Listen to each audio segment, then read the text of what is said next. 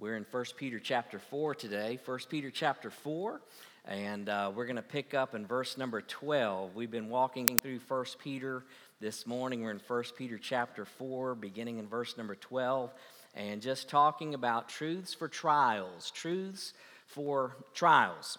And uh, this weekend, again, is a special weekend in the life of our nation and uh, Memorial Day we celebrate our nation and we remember uh, the price that's been paid. You know, unfortunately, when you're talking about these holidays, uh, Memorial Day being one, it's, it's, it's almost become just a reason for a cookout or just a reason to travel. Uh, but the fact of the matter is, uh, a high price has been paid for our freedoms, and I'm grateful to God for our nation. Uh, it's a shame where we are today. Uh, that we've come to a place where it's almost an embarrassment to be called an American, but I'm telling you, I'm proud to be an American. I'm thankful to God for the freedoms that we have to celebrate this morning. and I pray that we take advantage of those freedoms, and, and, and so I'm grateful. Uh, so I want to just encourage you as family units tonight, tomorrow, take time. Uh, to celebrate with your family and to thank God for His uh, hand of blessing upon us. And God, help us, help us uh, I pray that Holy Spirit of God bring revival to our nation because we desperately need revival. And I'm not talking about in the rest of the world, I'm talking about in the church, to revive the church because you can't revive what's not been revived. The, the world needs an awakening, the church needs revival.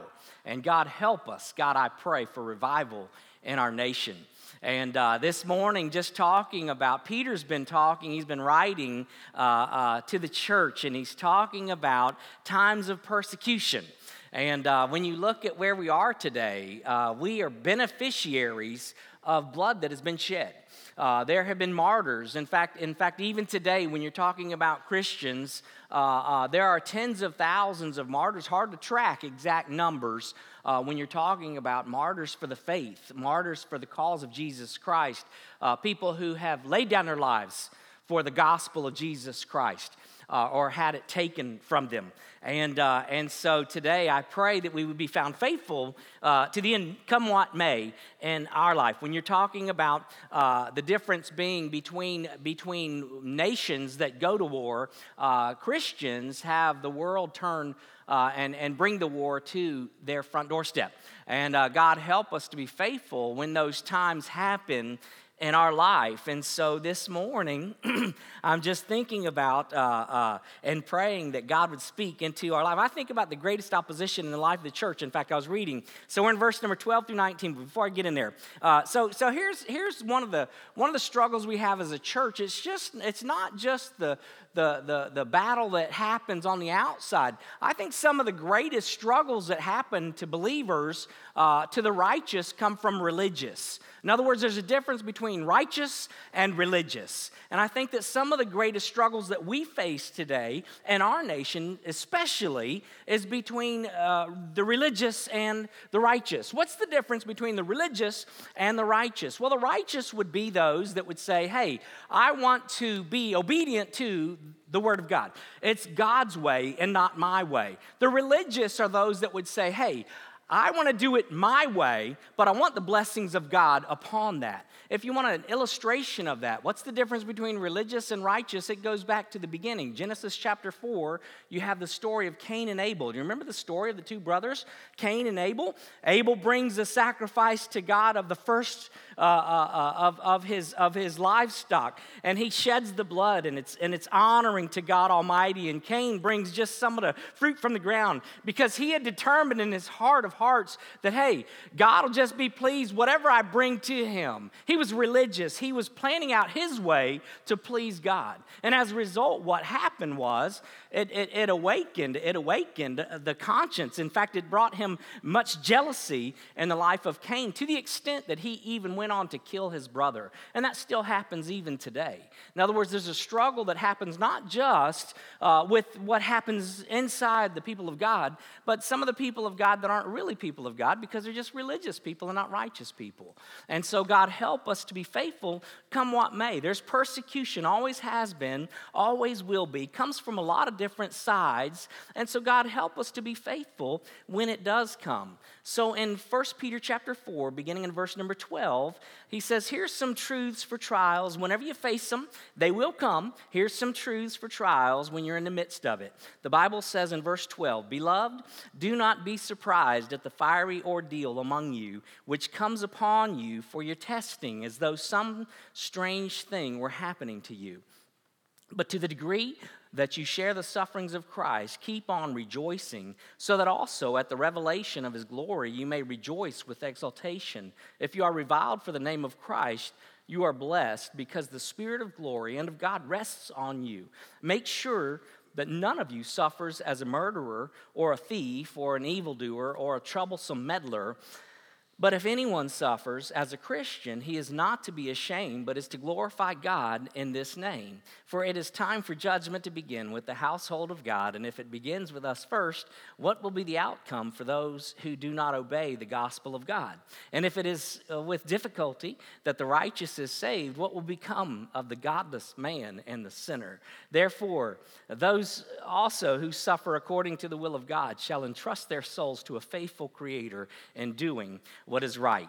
And so this morning, just talking about truths for trials. When you're looking at this passage of Scripture, particularly, uh, he's writing to recipients who understood what persecution was all about.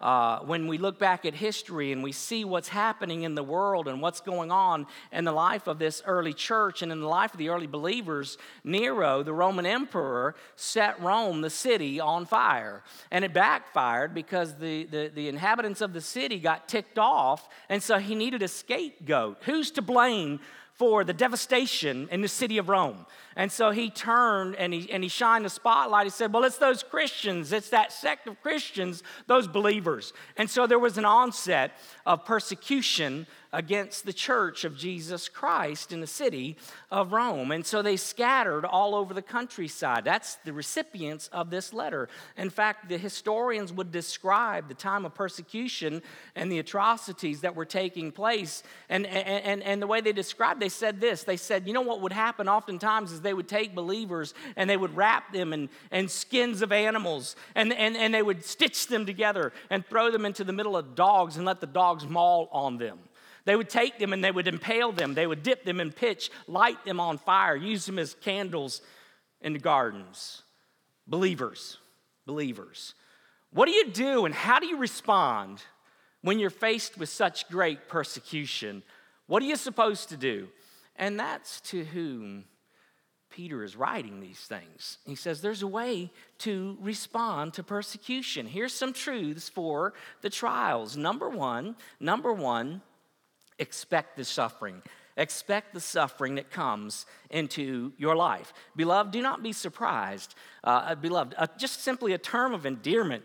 Uh, he's saying, Don't be surprised at the fiery ordeal among you, which comes upon you, for your testing as though some strange thing were happening to you. You know, it's interesting when you're reading through the New Testament because I really don't. I would love to have conversations with some pastors that are preaching the prosperity gospel. In other words, there, there are some people, there are some people who are embracing, some people who are teaching, in fact, that, hey, as long as you have Jesus Christ and as long as you have faith, the sun's always going to shine. And that's not true. That's not taught in the New Testament. That's not taught in the New Testament. They didn't experience that in the New Testament. It's not taught in the New Testament. So don't believe that bunch of hogwash. Somebody starts preaching that, just know that he's a liar. The truth is not in him. Y'all all right with that? God help us. It's a popular theology because it all sounds good and it feels good, but the problem is it's not true. In fact, the Bible says several places about the persecution that you can anticipate and you can expect along the way. It's not that I'm looking for suffering, I'm not looking to suffer, but if you're looking to live for Jesus Christ, the suffering will come. I don't have to look for it, it will find me. John 15, verses 18 through 20. John is writing, and he says this If the world hates you, you know that it has hated me before it hated you. If you were of the world, the world uh, would love its own, but because you're not of the world, but I chose you out of the world, because of this, the one uh, the world hates you. Remember uh, the word that I said to you: a slave is not greater than his master. If they persecuted me, they will also persecute you. If they kept my word, they will keep yours also. Over in 2 Timothy chapter 3, verse number 12, the apostle Paul is writing, 2 Timothy chapter 3, verse number 12, indeed, all who desire to live godly in Christ Jesus will be persecuted. In other words, I believe that the key there is all who desire to live godly in Christ Jesus. You know, there's a problem with the church today, and the problem with the church today and church people today is we want to live worldly and not godly. And as long as I'm living worldly and I'm going with the flow of the rest of the world, then I'm not going to experience a whole lot of backlash. I'm not going to experience a whole lot of persecution. But if I'm desiring to live godly in Christ Jesus, expect it. It will happen. Don't be surprised as if something strange is happening in your world. That's the world in which we live. When you desire to live godly in Christ Jesus, when there's a passion to bring honor and glory to the Lord Jesus Christ and to be outspoken about my faith, then what will happen is hey, listen, the world will come against you. I mean, don't be, hey, don't be surprised when we have professional athletes that are willing to come out of the closet and we celebrate them because they're coming out of the closet. But yet you have someone like a Tim Tebow that says, and by the way, I'm not here, he's a Florida Gator, but I'm just simply saying he's a Christian brother. He's a Christian brother. There's a reason why there's so much backlash coming against him. It's spiritual warfare. That's why. Y'all all right? It's kind of quiet this morning. God help us. What do we expect when the world comes against us. You know, when you're talking about the perspectives, there's two different perspectives when you're talking about suffering in this world. Uh, uh, there's the perspective of the world, and uh, why does the world see, see the persecution against Christian? How does the world see the persecution, and why does it happen from the world's perspective? Well, from the world's perspective, it's simply this it's, it's a sleeping conscience being awakened. It's a sleeping conscience that's getting awakened. And when you awaken to sleeping conscience, you know what happens? Sometimes it's grumpy. And that's, and that's what happens when a, when a believer is living with a passion, seeking to live godly in Christ Jesus. You're awakening a conscience in the rest of the world. It just happens that way. I mean, in fact, when you're talking about, you want a picture of that happening, here's what happens. It's not that you're looking for trouble, but John the Baptist, for example, John the Baptist, you know why he lost his head? You know why they cut his head off? Because he said, hey, listen, it's not right for another man to take another man's wife, it's sinful. Got his head cut off. He's just speaking truth.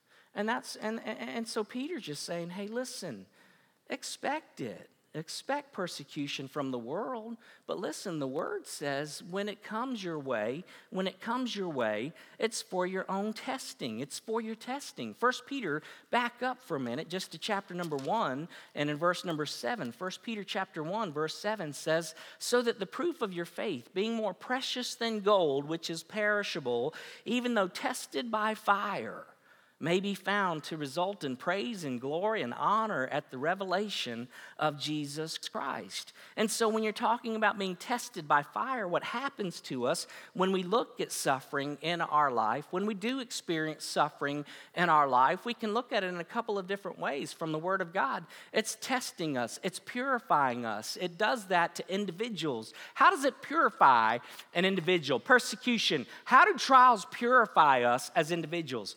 I tell you what it does for us. It helps us uh, uh, uh, maintain proper perspective in this world. It helps us maintain proper perspective. What's really important to me? How do I want to spend my life? How do I want to invest my days? What's really important? Is it worth living for? And so it pu- purifies us as individuals. But I tell you another thing that happens with persecution is this it, it, it, it when you're talking about the church when, it, when you're talking about the church, it purges the church collectively. That's what happens to the church. It has a cleansing effect on the church. Why? Because everybody comes when it's popular, everybody comes when it's fun, everybody comes when we can come and experience it and not worry about any persecution that comes your way. Then it's like, wow, everybody, anybody, and everybody wants to be a part of that. But what about what about the times when persecution comes? Then what? It, it, has a purging effect. 1 John chapter 2, verses 18 and 19. 1 John chapter 2, verses 18 and 19. Children, it is the last hour. In other words, it's, it's, it's the last days. And just as you heard that Antichrist is coming, even now many Antichrists have appeared. From this, we know that it is the last hour. They went out from us, but they were not really of us. For if they had been of us, they would have remained with us, but they went out so that it would be shown that they are not of us. In other words, when the difficult days come, sometimes people go. In fact, it's not just persecution. Isn't it interesting? Hey, isn't it interesting how oftentimes people, when difficult times come into their world, when different, difficult times come into their life, it's like they'll say, Man, I, I just, I, I'll be back one day. And they just kind of leave the church. They just kind of escape the church. Hey, listen, that's the time you need to be in the church. Man, when you're in the midst of trials, when you're in the midst of difficulty, that's the time that you need the church more than ever before. You need brothers and sisters to come around you. You need to experience God's hands and feet during those difficult days. You don't leave during those times. God help us. Just understand and expect there will be difficulties. We're living life in a broken world, there will be difficulties and we can expect them to come. But he takes it a step further in verse number 13. He says, Not only expecting it to come, but exult when it does come, rejoice when it does come. That's an interesting way to look at difficulties and trials and persecutions, but to the degree that you share the sufferings of Christ, keep on rejoicing, so that also at the revelation of his glory you may rejoice with exultation. If you are reviled for the name of Christ, you are blessed because the Spirit of glory and of God rests on you. What he's saying is simply this hey, it's, it's proof of your salvation. Praise God for that. Praise God that He entrusted you with His Holy Spirit. Difficult days will come. In fact, Peter is speaking out of his own experience here. When you're talking about the life of Peter, Peter's he's speaking out of his own experience back in the book of Acts. Remember in the book of Acts where Peter goes and he's preaching the gospel and he's preaching the exclusivity of the gospel of Jesus Christ to Jewish people. And they took him because they didn't like what he was saying and they, and they gave him 39 lashes. They beat the tar out of him, threw him in jail. And then the Bible says in Acts, over in Acts chapter number 5, when you look at the life of Peter in verse number 41, Acts 5 and verse number 41. So they went on their way from the presence of the council, rejoicing that they had been considered worthy to suffer shame for his name. How or why does he say that we should exult in the midst of persecution? There's several reasons for it. Verse number 13 begins and he says this because you're sharing in the sufferings, there's intimate fellowship with the Father during these difficult days. You know what he's saying? There's, there's a special grace, there's a special sense of the Holy Spirit of God that you encounter when you're in the midst of difficulties. You ever look at a believer's life and say, How in the world could they do that? One answer the Spirit of the living God rests upon them. He gives them what they need in the most difficult moments. The Bible says in 2 Corinthians chapter number 12 and verses number 9 and 10. 2 Corinthians chapter 12 and verses number 9 and 10. And he has said to me, My grace is sufficient for you, for power is perfected in weakness. Most gladly, therefore, I would rather boast about my weaknesses so that the power of Christ may dwell in me. Therefore, I am well content with weakness, with insults, with distresses with persecutions, with difficulties for Christ's sake. For when I am weak, then I am strong. You know, he's saying there's intimate fellowship. Why can we exalt? Because there's something that you'll experience there that you won't experience when life is honky dory. I mean, it's a picture, really. It's a picture of Shadrach, Meshach, and Abednego uh, over in the book of Daniel. When you read the book of Daniel and, and you read about Shadrach, Meshach, and Abednego, and they're thrown into the fiery furnace. And remember King Nebuchadnezzar over in Daniel chapter number three looks in the fire. And when he looked in the fire, he said, Hey, didn't we bind up three of those guys? But how come I'm looking in there and there's four in the fire? Because there's another in the fire. We just sang about that song. There's another in the fire. The Holy Spirit of God, Jesus Himself, is there. There's intimacy with God in the midst of difficulty, and He just meets you in a special way. His grace is sufficient for His power is perfected in the middle of our weaknesses. And so, for that reason, we can exult in Jesus Christ, number one, but also exulting in Jesus Christ because of the future glory with Him because of the future glory. Keep on rejoicing, so that also at the revelation of his glory, you may rejoice with exaltation. Why? What is happening? What's he talking about? Here's what he's saying He's saying, hey, listen, because for the believer's sake, this world is not all there is. And what he will do with my suffering is he's not, sometimes he won't take it away, but he will transform my suffering. How does he do that? Well, he explains it in the Gospel of John. How do you transform suffering into joy? In the Gospel of John, he says it this way, chapter 16, verses 20 through 22. The Bible says it like this Truly, truly, I say to you that you will weep and lament, but the world will rejoice and you will grieve.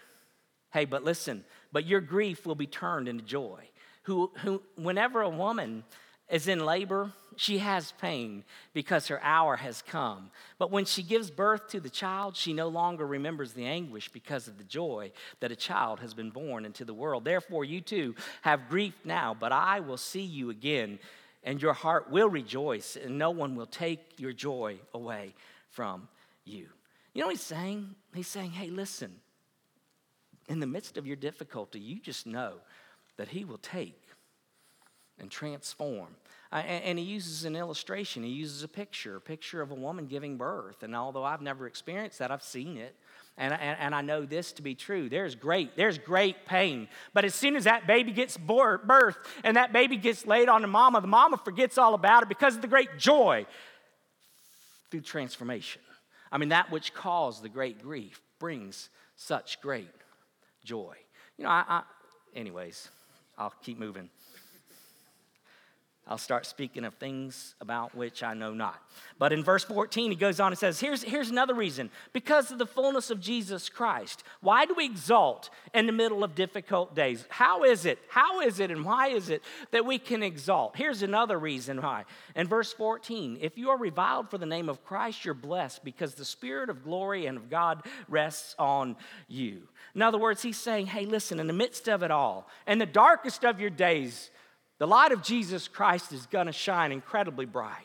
In other words, it's an instrument, it's a tool that God can use in you and through you. You want to you want to see some some illustrations of that? If you go back to Acts, Acts chapter number 6, and, and, and, and in Acts chapter number 6, we read about the first Christian martyr, Acts chapter number 6, and Stephen. And when Stephen is being stoned, you know what happened? When Stephen is being stoned in the midst of his stoning, the Bible says in Acts 6 and verse number 15, it says it like this it describes him, and it says, And fixing their gaze on him, all who were sitting in the council saw his face like the face of an angel. What was it? I tell you what happened is they saw Jesus Christ. That's what they saw. They saw the Spirit of God on him. And it's amazing what God can do. In fact, when you look at that story in particular, you read the rest of the chapter, you read before, you read after, and what happens is Saul was there at the present at the stoning of Stephen, Saul. And Saul saw what took place with the stoning and he was he was there and, and, and i believe it was through the sweet spirit and the presence of the holy spirit of god upon stephen that saul was converted although he saw jesus eventually and jesus changed him i believe he used he used stephen in the midst of it in fact, it's, it's, it's, it's a powerful hand, it's a powerful tool in the hands of God. When you're talking about living supernaturally, that is not supernatural. What we're talking about today, it is supernatural. It's not natural. What we're talking about today is not natural. To live life with a spirit of forgiveness when you're in the midst of persecution, that's not natural. But you know what? It's powerful. And, and, in fact, in fact, I was reading through the book of Acts, and you can read. I, I, would encourage you go back and read through the book of Acts. I've been walking through there with our college kids on Sunday nights, and as we walk through there, you can see where there was great persecution. In fact, when you look uh, I, I, read about Paul and Silas just the other day. Paul and Silas, when they went to Philippi, right? They go to Philippi and they preach the gospel. And there again, they beat them. They beat them and put them into stocks. Remember the story? They locked them up in stocks. And there they were in the middle of the jail. And they began to sing praises to God in the midst of it. And that night, there was a prayer meeting, and the Holy Spirit of God came and it shook, it shook the prison walls and the chains fell off, and the stocks broke open, and there were guards that were there. And the way the story goes, remember the story? The guards there, and the guard, although there were sights and sounds that were powerful and overwhelming, he's going to take his life. And Paul said, Hey, hey, don't harm yourself. We're still here. We're still here. And you know what the prison guard did? He said, What do I need to do to be saved? What do I need to do to be saved? You know what it was? It was the powerful testimony of the saints of God living supernaturally. That's what it was. And, and, and, so their suffering was turned into joy when that man and his family came to the Lord Jesus Christ. Oh, it, it was costly, it was difficult, but they were empowered and enabled to live supernaturally. And that's what Peter is saying. Peter's saying, expect difficult days. They will come. Don't be surprised. Like, what am I going to do? They will come.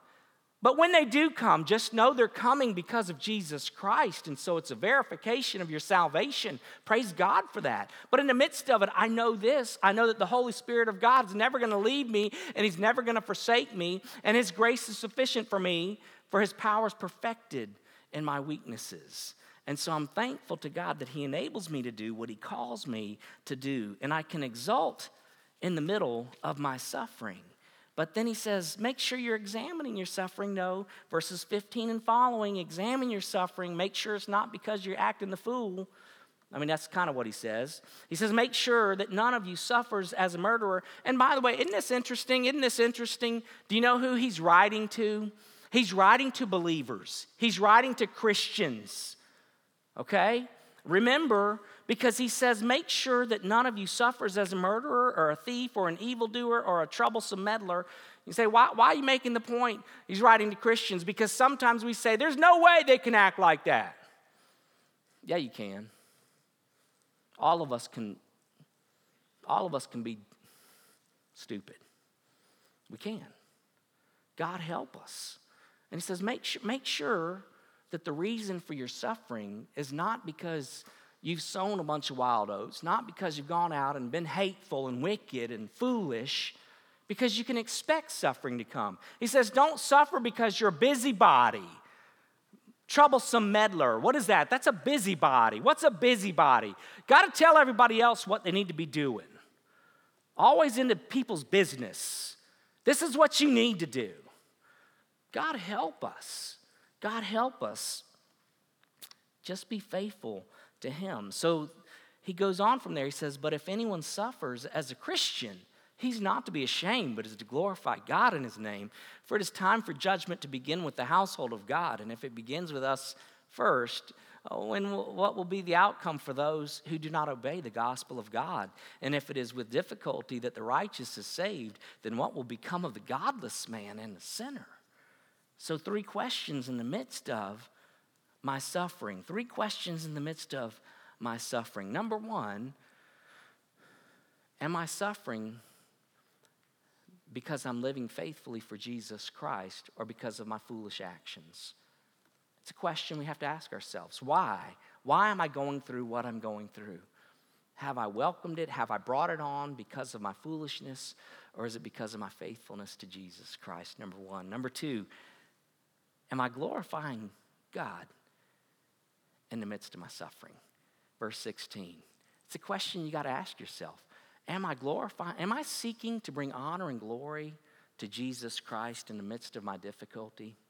You know, because my, my, my, my old self, my nature that I struggle with still, it doesn't want to live like that. I'm just saying, it, it doesn't want to live like that. You ever gotten offended? You ever gotten ticked off? You ever been, you know what I'm talking about? I guess y'all live in a bubble. Um, all of us have experienced these things. And, and, and our natural reaction, our natural response isn't, well, God bless you and your family. it's a struggle. God, help me, help me to respond. God bless you and your family. Help me to glorify Him in the midst of my suffering. Do I want to and am I glorifying God in the middle of my suffering? It's a great question we need to ask ourselves. Or am I just enduring it? God, get me out of this mess. Number three, am I seeking to win the lost? Am I seeking to win the lost? Interesting how he puts it here. He says, Man, if, if, if, if we're going to go through difficult days, what about people that aren't even your children? I mean, if, if judgment begins with the household of God, what about those that are lost? What are they? If, if we're going to go through some difficulties along the way, what about the lost people? You know, I think sometimes, if truth be told, we're more concerned about our temporary comfort than about eternal damnation for those that are persecuting. And that's what he's saying here. He's saying, hey, listen, you, yeah, it might not be right, it might not be fair. But remember the cross. I mean, remember, remember what I did for you. Remember the forgiveness that you experienced from me. And what about the lost? What about the lost? There will be people that will be eternally damned to hell if they're not saved. And sometimes we're quick to say, that's what they deserve. To which we must respond. So do I. So do I. Aren't you thankful today for God's saving grace? that God demonstrated his great love for me and God demonstrated his great love for you, not because you deserved it or I deserved it, but that while we were still sinners, Jesus Christ himself paid the price. He laid down his life and he's saying, You do the same. You check your pride out and you do the same. Because in the midst of your difficulties, in the midst of your suffering, there is a world that's watching and they want to know do they have what's real? Do they have what's real? You know, anybody, Jesus said, anybody can love people that love you. The world does that. That's easy. But how about loving those who don't love you? That's supernatural. God, help me to live supernaturally. Examine the source of my suffering. Make sure that I'm honoring and glorifying God. And then finally, entrust my soul to God Almighty. The Bible says, therefore, those also who suffer according to the will of God shall entrust their souls to a faithful Creator in doing what is right. I mean, the fact of the matter is, there's some times in life that I'm just not going to understand why. But he says, God does, and he knows what you need. He says he is the faithful creator. In other words, he's invested in you. You are special to him. He created you, he designed you, and there are purposes and there are plans that are bigger than what you can even begin to imagine. Now, to him who is able to do immeasurably more than all that we can ask or imagine. God has wonderful plans for you and for me. And in the midst of that, we're living life in a broken world.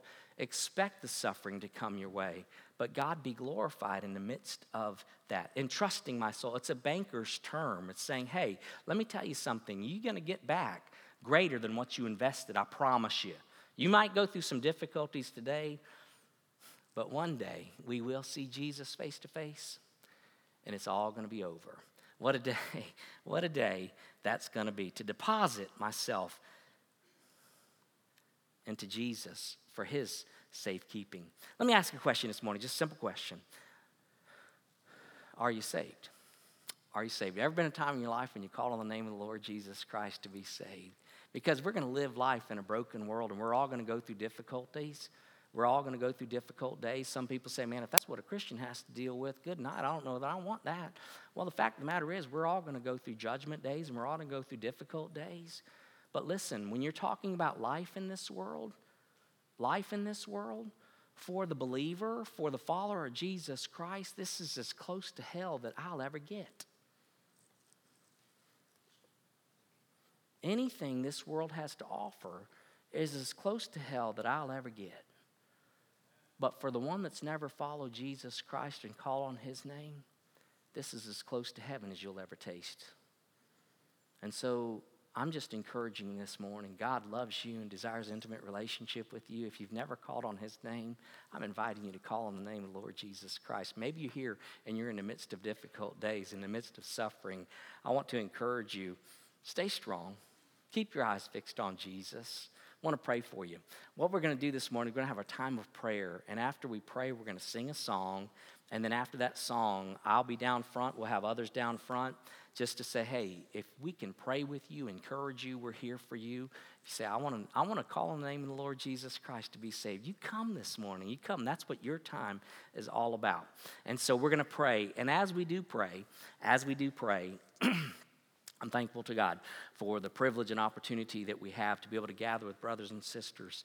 And, uh, and, and this morning, I do want to spe- pray especially. Uh, uh, Tanner, I'm going to be praying for you this morning.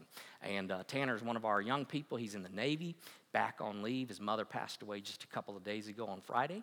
And, uh, and so I want to be praying for him as a family of brothers and sisters in Jesus Christ. I want to encourage you to surround him today.